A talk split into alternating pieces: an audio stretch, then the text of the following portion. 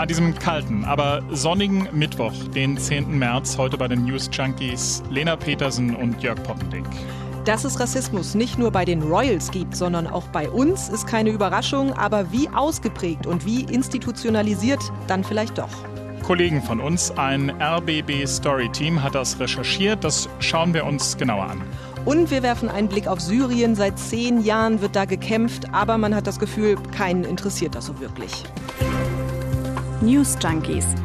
Was du heute wissen musst. Ein Info-Radio-Podcast. Ich habe Corona-Nachrichten, eine gute mhm. und eine schlechte. Welche möchtest du zuerst hören? Oh, die Sonne scheint. Gib mir die schlechte zuerst.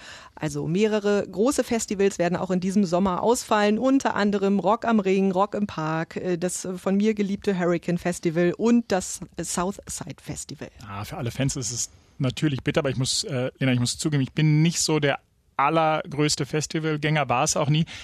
Was ist denn dann die gute Nachricht? BioNTech und Pfizer haben angekündigt, dass sie noch im März vier Millionen zusätzliche Impfdosen an die EU liefern wollen. Meine Corona-Nachricht des Tages ist ja, dass die Führung der CDU-CSU-Bundestagsfraktion allen Unionsabgeordneten eine Frist bis Freitagabend gesetzt hat. Bis dahin müssen sie sich nämlich zu möglichen finanziellen Vorteilen im Zusammenhang mit pandemiebezogenen Geschäften äußern. Du merkst, da herrscht ordentlich Druck im Kessel. Mal gucken, was dann noch passiert. Wir sind beide weiß, das mhm. heißt, wir werden auch keine Opfer von Rassismus. Das ist aber bei vielen Jugendlichen in Berlin und Brandenburg ganz anders. Hören wir mal rein. Ich war auf dem Schulhof, ganz normal. Und dann kamen so ein paar Kinder und die haben gesagt, was machst du in dieser Schule? Du gehörst auch nicht hier in diesem Land. Ab und zu kamen so ein paar Kommentare. Das sind Idioten, die das sagen. Ich denke auch, dass es ein sehr wichtiges Thema ist und man deswegen auch sehr oft darüber reden sollte, damit das halt nicht so oft vorkommt. Beeindruckende Töne, die unsere Kollegen da zusammengesucht haben.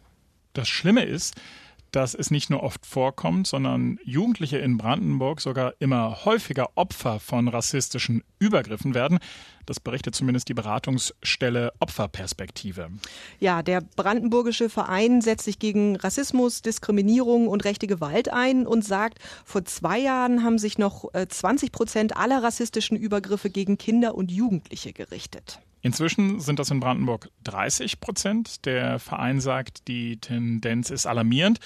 Und die Opfer haben auch von Fällen in der Schule berichtet, sagt Julian Muckel vom Beratungsteam.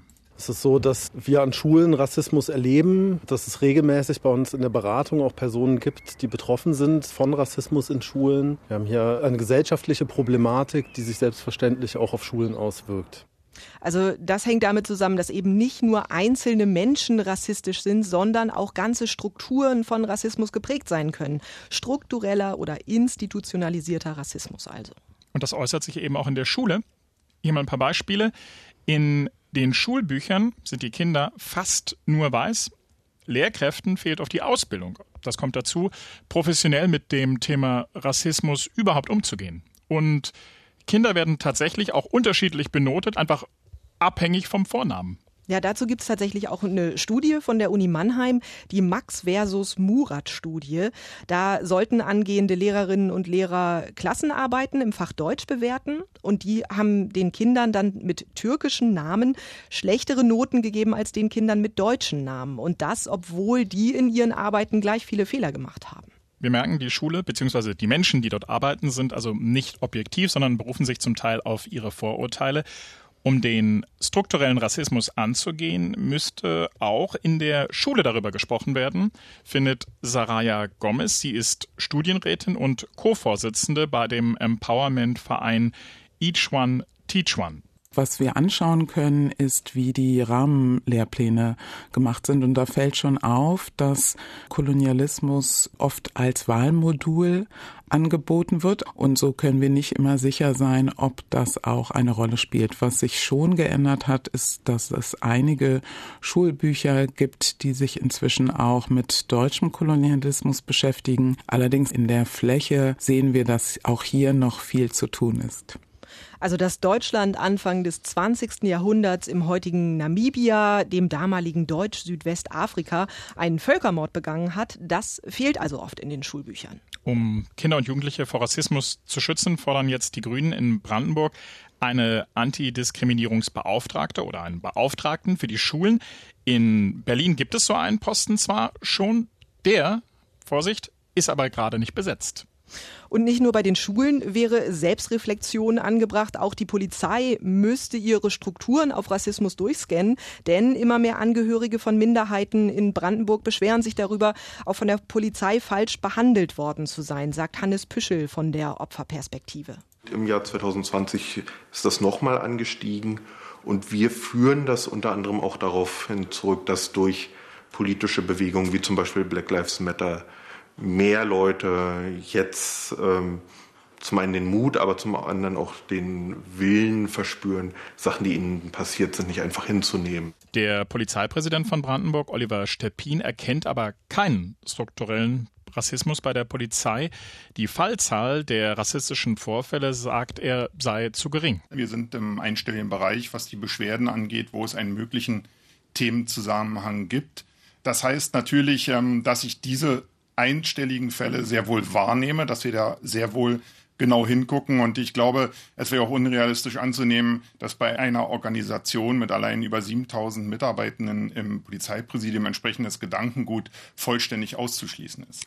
Der Berliner Polizeisprecher Thilo Kablitz findet, die Polizei müsse sich immer wieder selbst prüfen und es müsse Aus- und Fortbildungen geben, damit alle Polizistinnen und Polizisten eine klare Haltung gegen Rassismus haben. Naja, aber das Problem ist doch, es gibt überhaupt nicht genügend Daten. Also wie rassistisch handelt die Polizei oder eben nicht? Werden Menschen zum Beispiel aufgrund ihrer Hautfarbe häufiger ohne Anlass von der Polizei kontrolliert?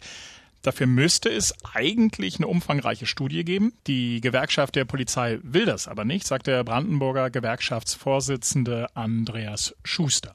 Es wird stigmatisiert, weil damit wird gesagt, es gibt Rassismus in der Polizei. Äh, und wir sagen erstens, es gibt keinen Rassismus, jedenfalls keinen strukturellen Rassismus in der Polizei. Und zweitens, wenn dann Überprüfung für alle. Über so eine Rassismusstudie in der Polizei wurde ja auch im vergangenen Jahr schon gestritten. Der ein oder andere wird sich erinnern. Innenminister Seehofer von der CSU hat dann bei der Deutschen Hochschule der Polizei auch einen Auftrag gegeben. Da soll es aber um den Alltag der Polizisten gehen. Das heißt, das ist explizit keine Studie, in der es um Racial Profiling geht. Und äh, der Linken in Brandenburg reicht das weiterhin nicht. Die will eine richtige Rassismusstudie. Das sei kein Generalverdacht, aber jetzt würde man einfach so im Nebel rumstochern. Und nur mit einem soliden Ergebnis könnte man ja überhaupt erkennen, gibt es strukturellen Rassismus? Ja, nein. Und wenn ja, wie wird man ihn los? Es gab ja Zeiten, Lena, da ist praktisch täglich über Syrien berichtet worden, über den Krieg, der dort tobt. Inzwischen ist es deutlich ruhiger geworden. Kannst du dir das eigentlich erklären? Also warum bestimmte Themen so lange dominieren und dann plötzlich völlig aus der Berichterstattung fallen? Naja, ich denke, wir sind hungrig nach Neuigkeiten und irgendwann war dieser Krieg eben auch nicht mehr neu für uns. Hm. Also ich bin jetzt kein Medienwissenschaftler, aber ich glaube, ein Grund ist, dass wir Menschen einfach schnell, in der Tat, das ganz ähnlich, Veränderungen wollen und, und vor allem auch einfache und verständliche Lösungen. Das gibt es aber in diesem Krieg nicht. Und dann setzt irgendwann eine Ermüdung ein und wir gucken einfach nicht mehr genau hin. Das ist zumindest meine Theorie.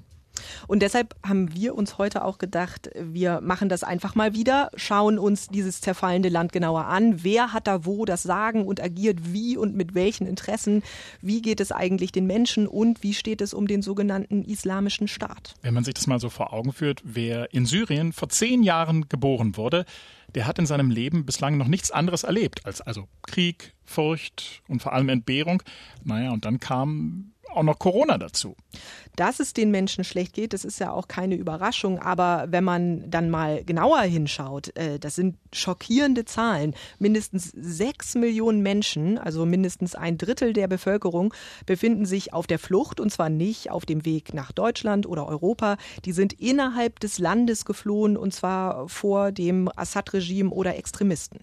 Genau, Flucht ist das eine. Das andere sind Hunger und Armut. Die Welthungerhilfe sagt, es gibt in Syrien gerade 12 Millionen Menschen, also fast 60 Prozent der gesamten Bevölkerung, die nicht genug zu essen haben. Und zwei Millionen sind so arm, dass die Vereinten Nationen von lebensbedrohender Armut sprechen. Our outlook shows Die Zahl derer, die 2021 auf Nothilfe angewiesen sind, habe sich gegenüber dem vergangenen Jahr um 20 Prozent erhöht, sagt Jens Lerke, der Sprecher des UN-Büros zur Koordinierung humanitärer Hilfe.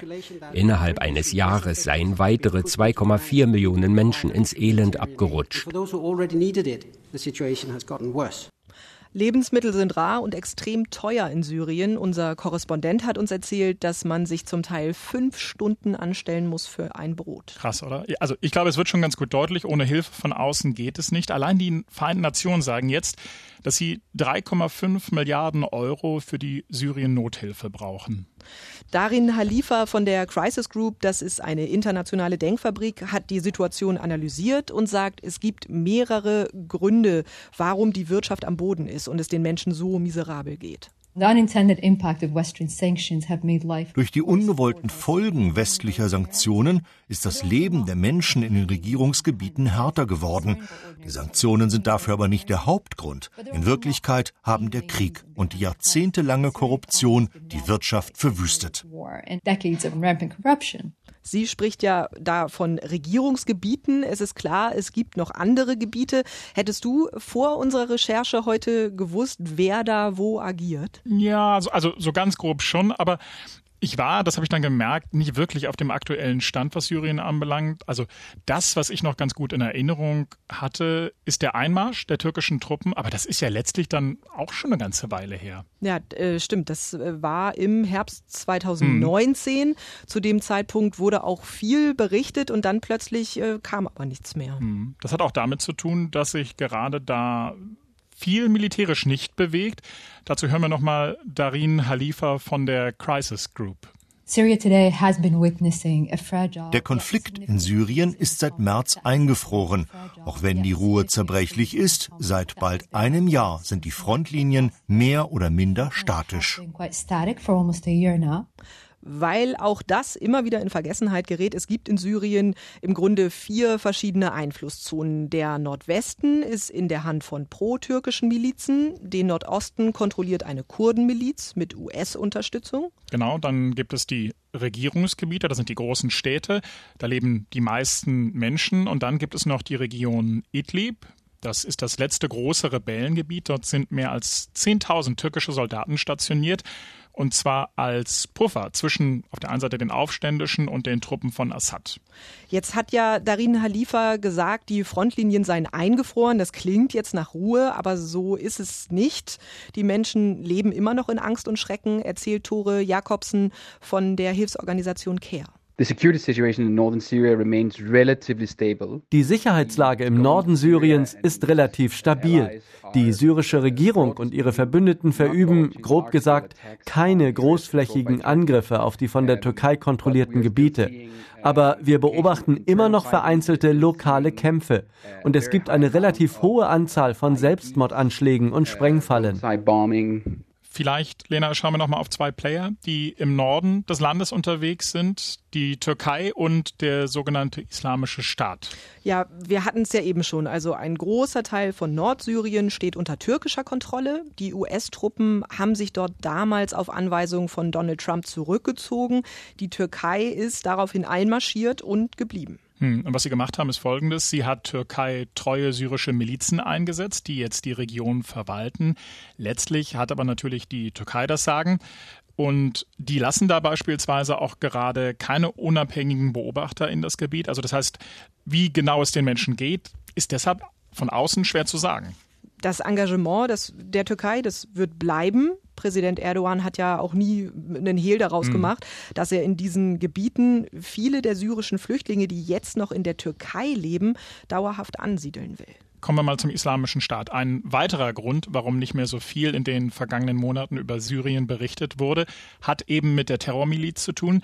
Der Islamische Staat galt nämlich militärisch als geschlagen, doch der formiert sich offenbar gerade neu im Untergrund im Nordosten Syriens und dort gewinnt er an Einfluss. Ja, die Vereinten Nationen berichten, dass der IS da kein großes zusammenhängendes Gebiet beherrscht, aber immerhin 10.000 Kämpfer hätten sich in dieser Region zurückgezogen, zumeist in schwer zugängliche Wüstengebiete. Und von dort terrorisieren sie dann im Grunde nadelstichartig angrenzende Siedlungen und Städte. Sie töten Menschen, sie nehmen Geiseln, um Lösegeld zu erpressen.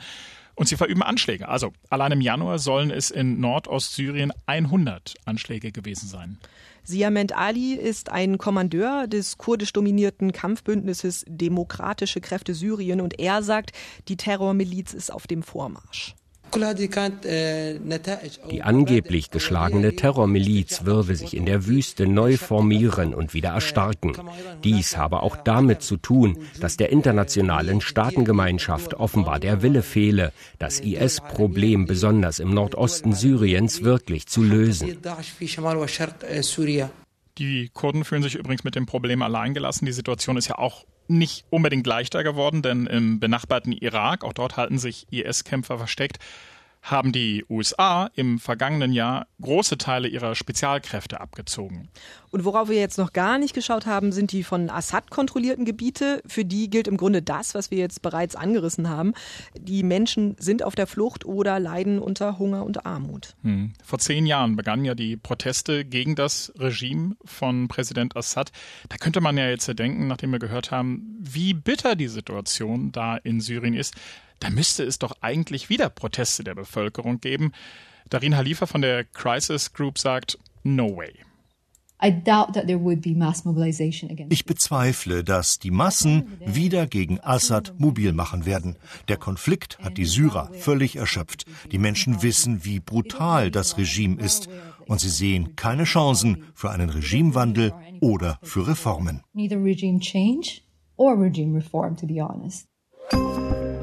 Lena, dafür mag ich ja die News Junkies. Wir haben einfach deutlich mehr Zeit, auch mal sich mit Themen zu beschäftigen, wie eben Syrien oder Rassismus, die im ja, schnelllebigen Nachrichtenalltag manchmal einfach nicht vorkommen oder wenn dann nur auf ganz kleiner Fläche und dann vielleicht auch etwas untergehen. Absolut. Wenn ihr noch weitere Themenvorschläge für uns habt, wenn es Feedback von euch gibt, dann schickt uns einfach eine Mail an newsjunkies.inforadio.de. Das wäre großartig. Wir sagen Tschüss, vielen Dank, Lena, und bis morgen.